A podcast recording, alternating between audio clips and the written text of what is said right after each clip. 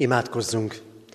Istennek szent lelke, szállj le mi közénk, szenteld meg szívünket és figyelmünket. Ámen. Kegyelem néktek és békesség Istentől, ami atyánktól és megváltó úrunktól, az Úr Jézus Krisztustól. Ámen. Kedves testvérek, Isten tiszteletünk kezdetén a 99. Zsoltár első versét énekeljük. A 99. Zsoltár első verse így kezdődik. Az Úr országol és regnál nagy jól.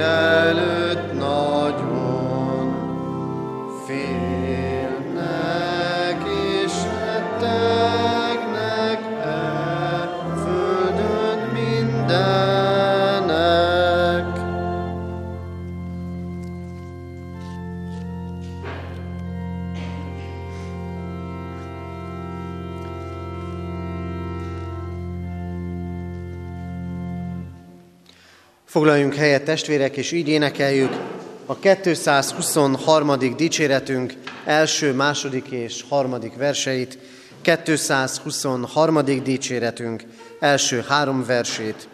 Meghódol lelkem, tenéked nagy felség.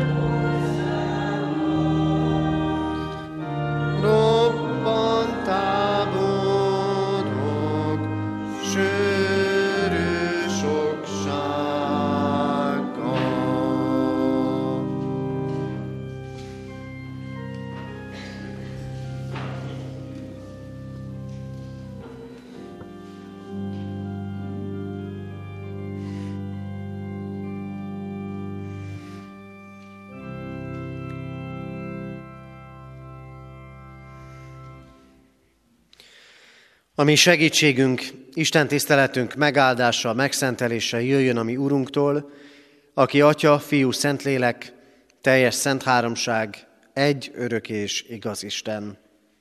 Ámen.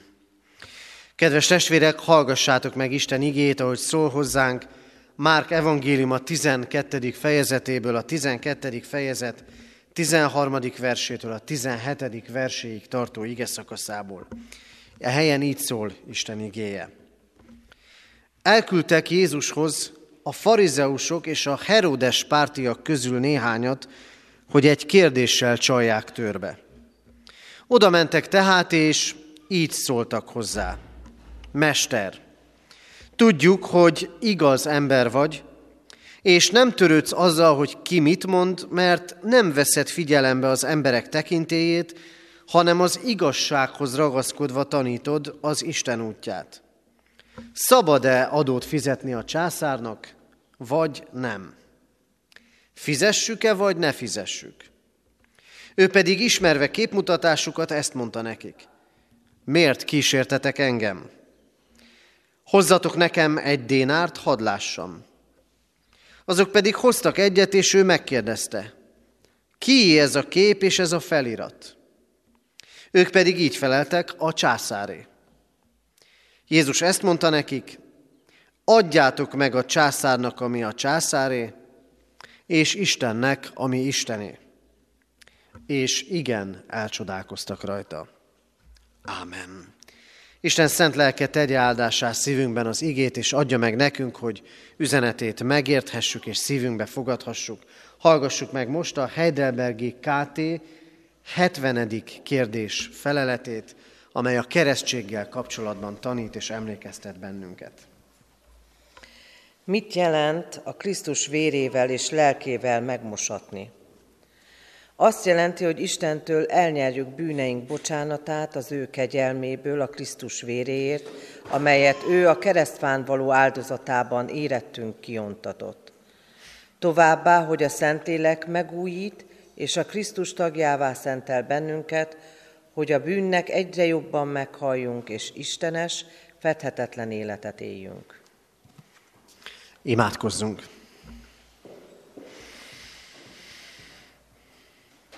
Urunk, köszönjük neked, hogy újra és újra emlékeztetsz minket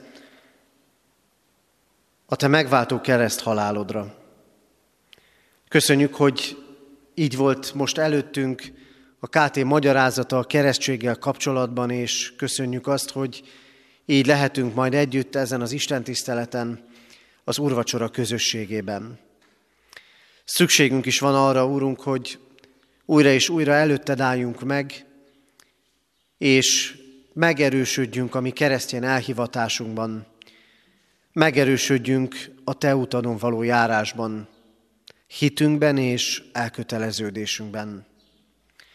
Látod, Urunk, az életünket, látod, hogy ezekben a napokban, hetekben talán éppen úgy dolgozunk, mint máskor, vagy pihenni készülünk. Köszönjük neked, Urunk, hogy a munkanapjait is, meg a pihenésnek a napjait is a te kezedből vehetjük és vehettük el. És köszönjük, Urunk, hogy az életünk időfolyama nem csak emberi időfolyam, hanem olyan idő, amiben elkészítetted számunkra a veled való találkozás alkalmait, amiben meghívsz minket, hogy része legyünk, részesei legyünk a Te örök országodnak. Így köszönjük, Urunk, ezt a mostani elkészített Isten tiszteletet. És miközben hálát adunk gondoskodó, megtartó szeretetedért, a földeket áztató esőért és a napsütésért, köszönjük azt, hogy ezeken túl a megváltás híre, evangéliuma hirdettetik közöttünk, azzal, hogy több az élet a földinél. Urunk, vágyunk így megerősödni hitünkben és a Te utadon való járásban. Kérünk, szólíts meg most bennünket, és járja, járja át a mi életünket, igét tiszta tanítása, útmutatása. Kérünk, szólj hozzánk, Atya, Fiú, Szentlélek Isten. Ámen. Készüljünk Isten igényének hallgatására. A 214. dicséretünk, 214. dicséretünket énekeljük.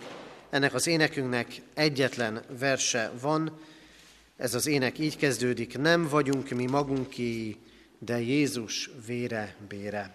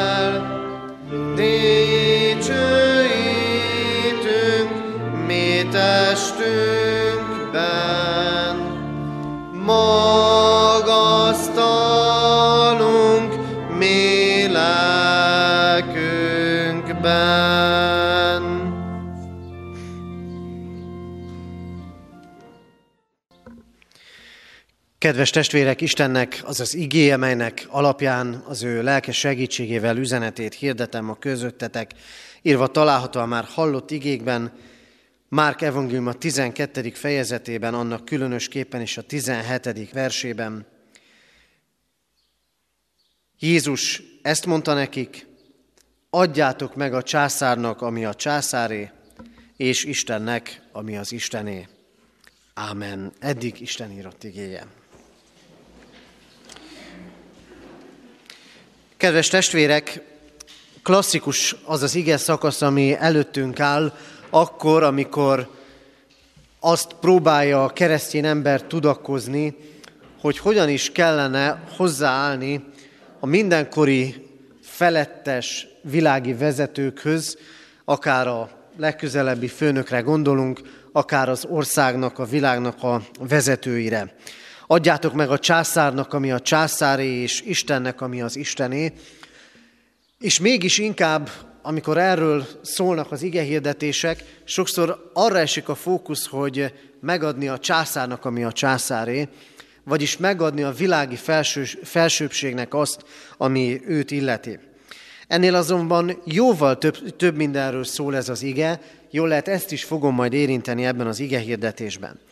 Mert ennek a tanításnak a hátterében egy nagyon jó felépített csapda helyzetet látunk. Jézushoz oda mennek a Heródes pártiak és a farizeusok, és fölteszik a kérdést, hogy lehet-e szabad-e adót fizetni a császárnak, aki egyébként egy idegen hatalomnak a képviselője, és ők arra számítanak, hogy erre a kérdésre nem lehet jó választ adni. Mert ha azt mondja Jézus, hogy ne fizessetek a császárnak, akkor rögtön be lehet a római hatóságnál vádolni azzal, hogy de hát itt egy lázító valakivel van dolgunk. Ha pedig azt mondja, hogy fizessetek, persze fizessetek a császárnak, akkor pedig a zsidóságot lehet elfordítani tőle, hogy lám, lám, ő is idegen hatalmi érdekeket szolgál. Ugye ismerős kifejezések ezek. Idegen hatalmi érdekeknek a szolgálata.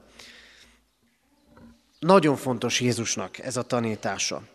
Azért is fontos, mert a csapda helyzetek ott vannak a mi életünkben is. A mi életünkben is megjelennek olyan nagyon komoly etikai dilemmák, szabad-e fizetni olyannak, aki nem tisztességes, aki nem etikus módon bánik a rábízott pénzzel. Az adózás súlyos kérdései bennünket is érintenek, hogy vajon meg tudunk-e mindent tartani, ha mindent megtartanánk, sokaktól hallom, akkor nagyon nehéz lenne működni az életünknek. És a másik oldalról is valójában fölvetődik a kérdés, hogy a hatalmon lévők, a mindenkori hatalmon lévők vajon jól bánnak-e azzal a pénzzel, amit mi adóként befizetünk. Hogyan kell a hatalomhoz hozzáállnunk. És jól lehet itt most nem vezető, politikai vezetők vannak, vagyunk együtt ezen az Isten tiszteleten, nyilvánvalóan máshova tenném a hangsúlyt, hogyha ez így lenne. De mit mond Jézus? Jézus azt mondja, hogy mindenki felé kötelezettségünk van. Hogy nem csak az a kérdés, hogy hogyan állunk a világi hatalomhoz, hanem ebben a beszélgetésben is a lelki hitbeli kérdések felé tereli a figyelmet, és arra teszi a hangsúlyt. Egész konkrétan arra, hogy mivel tartozunk az Istennek. Istennek önmagunkkal, önmagunk átadásával tartozunk. De még ezt megelőzően. Amit látnunk kell nem csak ebben a történetben, hanem az evangéliumok egészében. És ez ennek az igének első üzenete, hogy Jézus Krisztus teljesen odaadja magát a szolgálatra. Jézus Krisztus teljesen odaadja magát arra, hogy megváltson bennünket. Nem tudom, emlékszünk-e, mennyire pontos meghatározást adnak ezek a farizeusok, Jézus ellenségei. Mennyire pontos meghatározást adnak őróla. Ilyeneket mondanak. Tudjuk, hogy igaz ember vagy. Nem törődsz azzal, hogy ki mit mond, mert nem veszed figyelembe az emberek tekintélyét, hanem az igazsághoz ragaszkodsz. És harmadszor pedig, hogy az Isten útját tanítod. Valójában azt mondják ki, hogy Jézus számára nem az emberi tekintély a fontos, elsősorban, hanem az Isten tekintélye. Milyen fontos igazságok ezek? Igaz vagy, tekintély csak az Isten, és igaz módon tanítod az Isten útját. Miért tesz így Jézus? Mi vezeti Jézust akkor, amikor tanít, amikor gyógyít, amikor az igazságról beszél, amikor rápirít a farizeusokra, meg a bűnben élőkre, és amikor ugyanakkor bocsánatot hirdet. Jézus Krisztust egyetlen dolog vezeti, az ember megváltásának célja. Az ember állapota, Isten nélkülisége, azt arra készteti az Urat, hogy elküldje egyszülött fiát, és megváltson bennünket.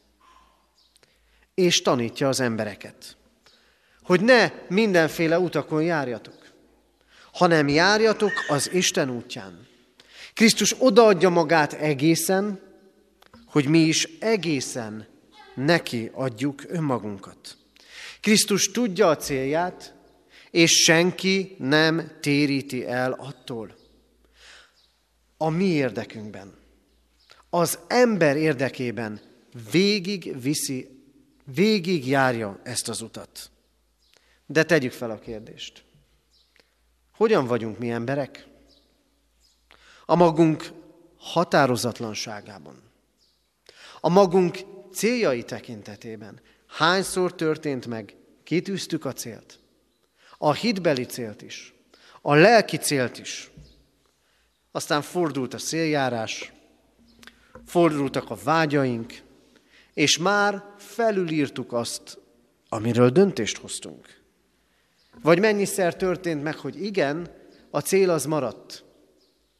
Akár csak egy napban is, hogy mit fogok elvégezni. De az életem nagy egészében is. A cél maradt az Isten követése. Aztán jött valami más, ami vonzó, ami kívánatos, és rögtön föladtam a céljaimat, hogy aztán visszatérjek ahhoz, amire az Isten elhívott. Nem vagyunk kitartóak. Nem vagyunk kitartóak az Isten útján való járásban sem. Ezért két üzenete rögtön van ennek az igének. Számodra ki a tekintély? Te kihoz, kihez igazítod az életedet? Mindig más ember elvárásához és szavához? Vagy éppen ami szembe jön veled az utcán, az újságban, az interneten, hú, ez jó lenne, hát akkor csináljuk így. Hogy aztán pár nap, pár hét után jöjjön a következő. És marad-e célként ott előttünk, amit az Isten ad? Ő-e az első tekintély? A másik üzenet pedig, hogy Krisztus nem olyan, mint az ember.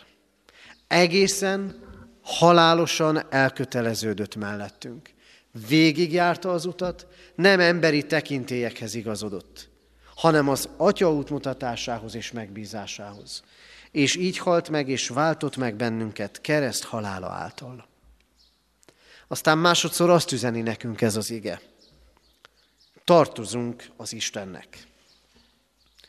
Adjátok meg a császárnak, ami a császáré, és Istennek, ami az Istené. Mondja Jézus. És előtte mit kér? Hozzatok nekem egy pénzt. Kinek az arcképe és kinek az írása van rajta? És akkor látható a császár arcképe. Ezért kell megadni ami a, csá- a császárnak, ami a császáré. De mi az Istené?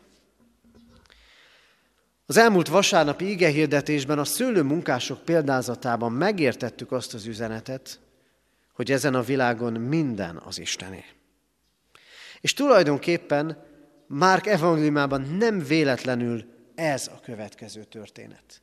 Mert mégis, ebben is arra esik a hangsúly, hogy miközben minden az Istené, különösképpen az embernek kell az Istenének lenni, az Istennek szolgálni.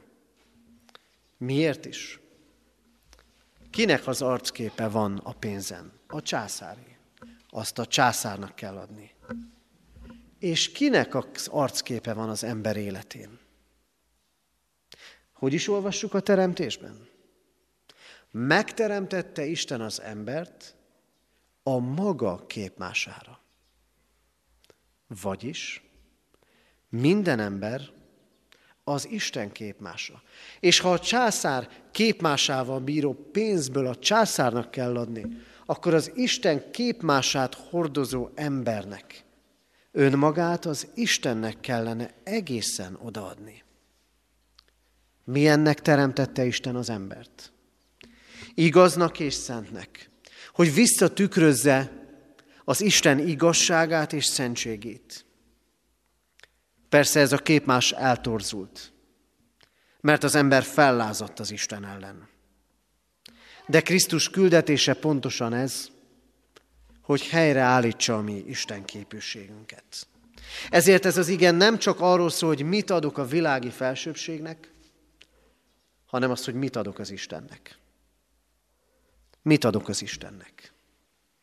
Vasárnapi egy órát, néhány perces imaidőt, szolgálatot, amit vállalok a gyülekezet közösségében, hálaáldozatot, adományt, időt, és mindez jó is lehet, és áldás is lehet. De az Isten ennél többet kér. Bennünket, magunkat. Hogy önmagunkat ajánljuk fel neki egészen, az időnket, önmagunkat, szolgálatunkat, és tehetségünket. Mert így van ez.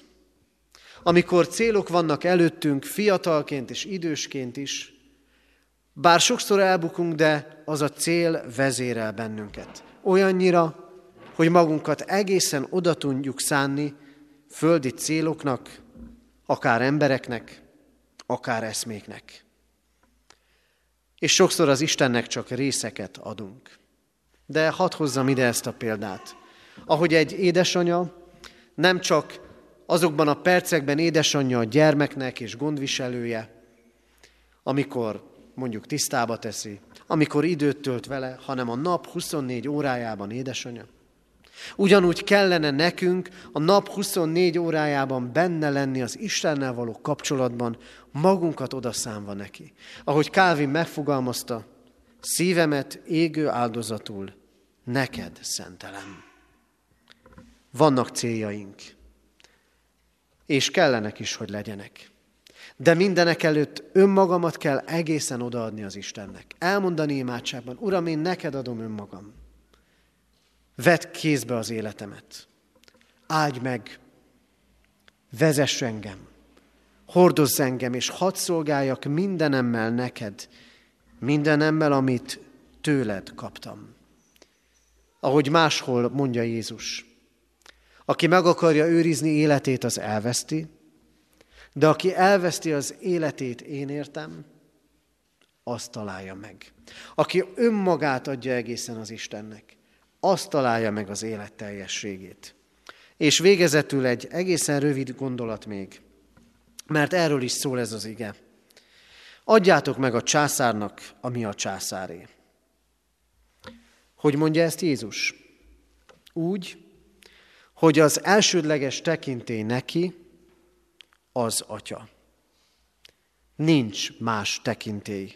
Aki mellé, az atya mellé, vagy az atya fölé helyezhető. Csak neki tartozunk önátadással, és semmi másnak, és senki másnak. Ezért a keresztény ember nem lehet egyetlen egy földi eszme és semmilyen földi hatalom kiszolgálója feltétlenül.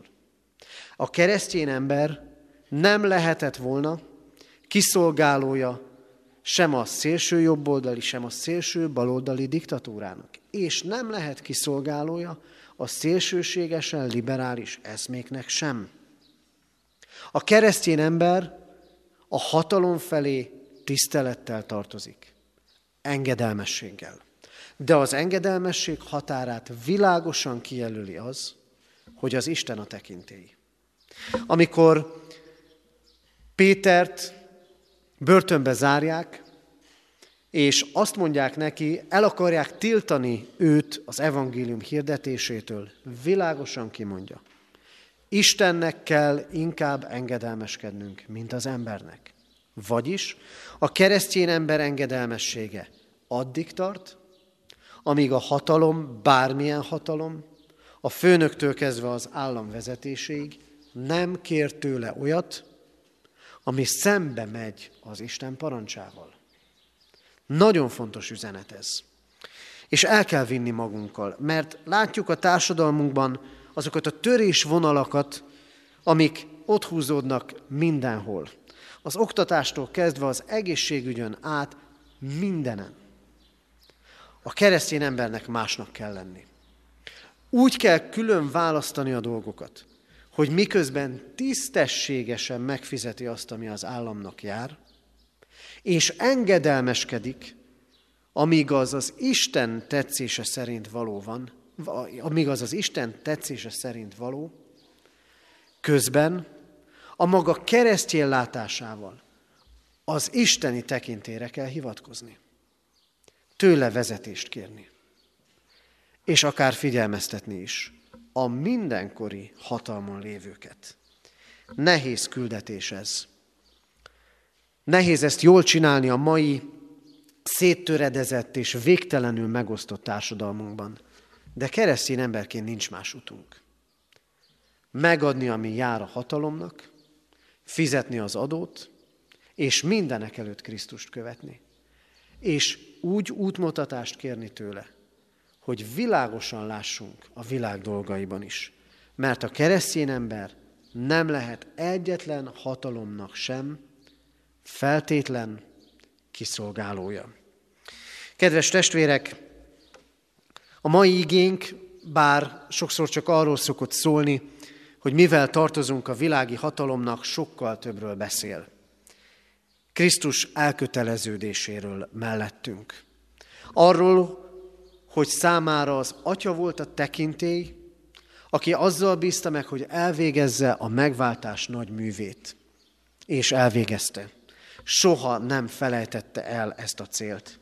Minket pedig arra hív, hogy legyen tekintélyünk az Isten. Mint Isten képére és hasonlatosságára teremtett emberek, adjuk magunkat egészen neki, engedelmeskedjünk mindenek előtt neki, a világi hatalommal szemben pedig legyünk mindig elővigyázatosak, de teljesítsük ott is kötelezettségeinket. Ebben segítsen és áldjon meg bennünket a mindenható Isten. Ámen.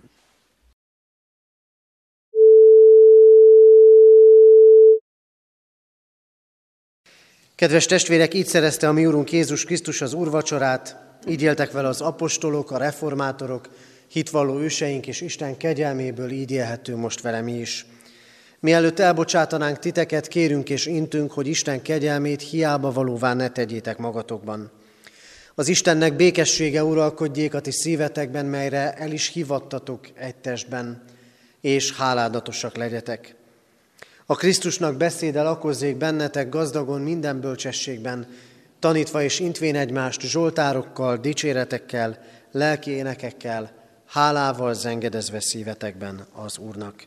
Jöjjetek, imádkozzunk! Urunk, köszönjük neked hűséges szeretetedet, amivel egészen önmagadat adtad értünk.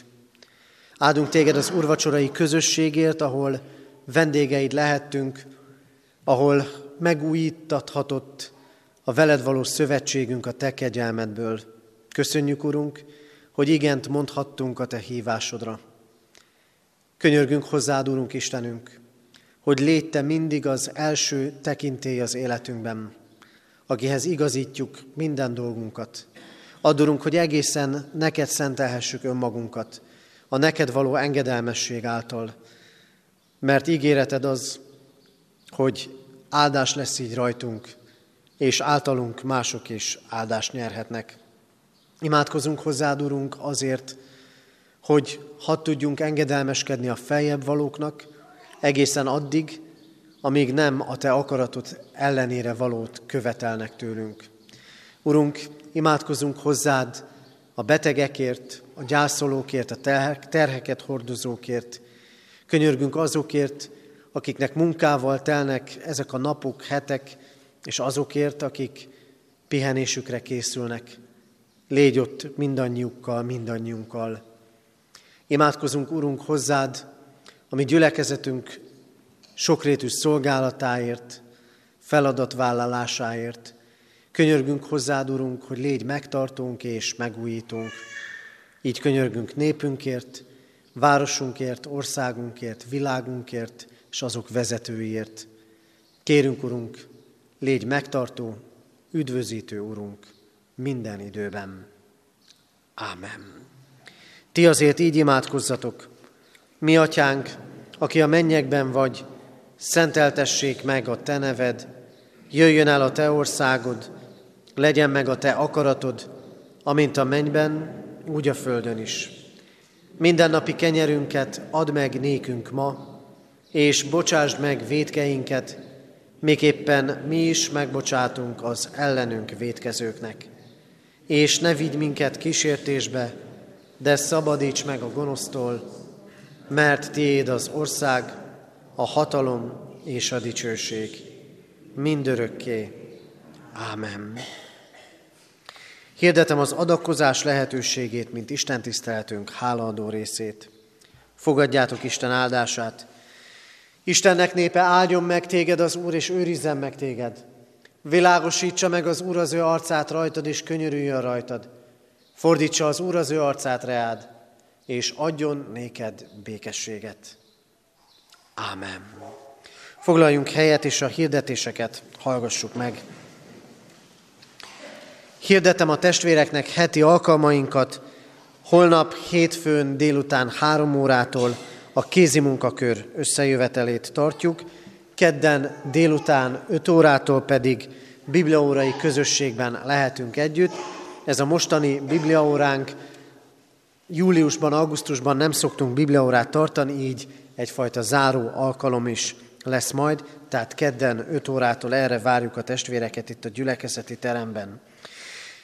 Az elmúlt héten búcsúztunk Boda Tóth Gergelyné Csapó Lídia 92 éves, Kozma Ilona 91 éves, Acsai Sándor 71 éves, Honti Attila 50 éves, és Tantó Imre 71 esztendős korában elhunyt testvéreinktől, és imádkozunk, imádkoztunk a gyászoló családokért.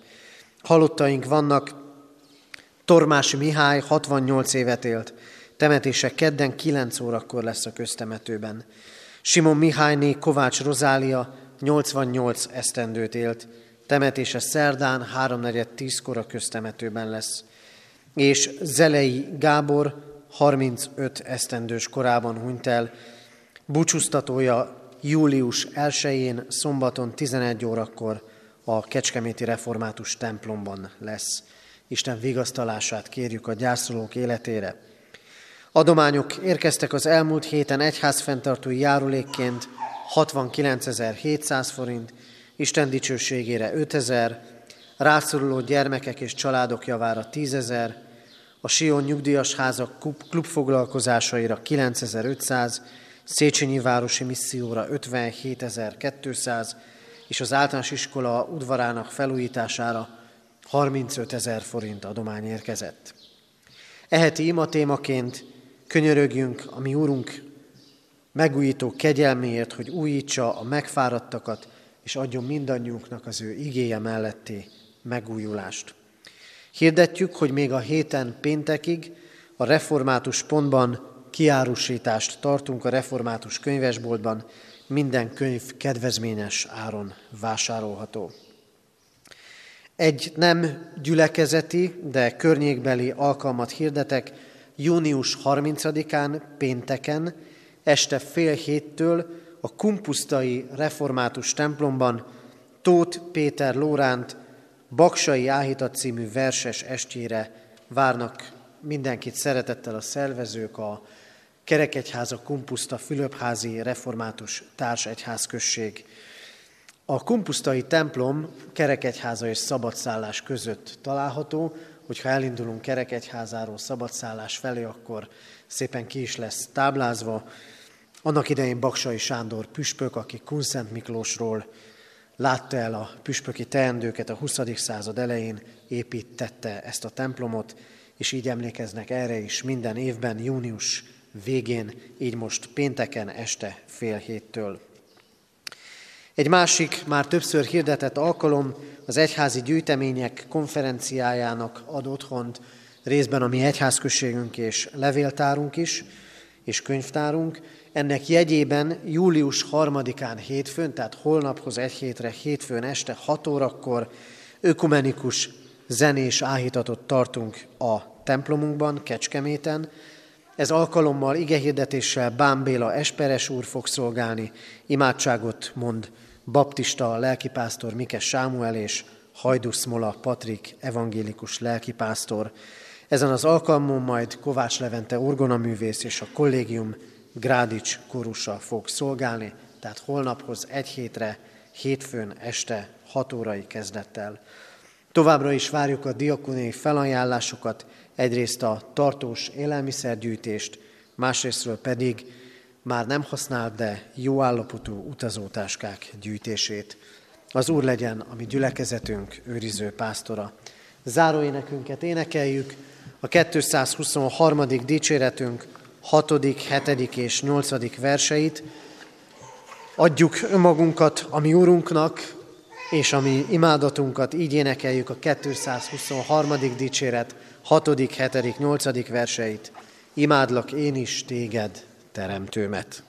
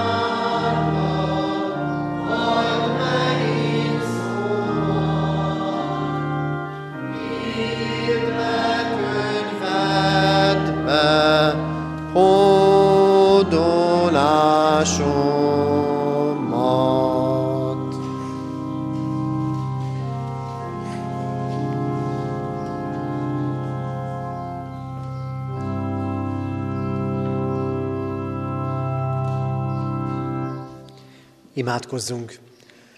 Hűséges Jézusunk, tégy minket a Te szófogadó tanítványaiddá.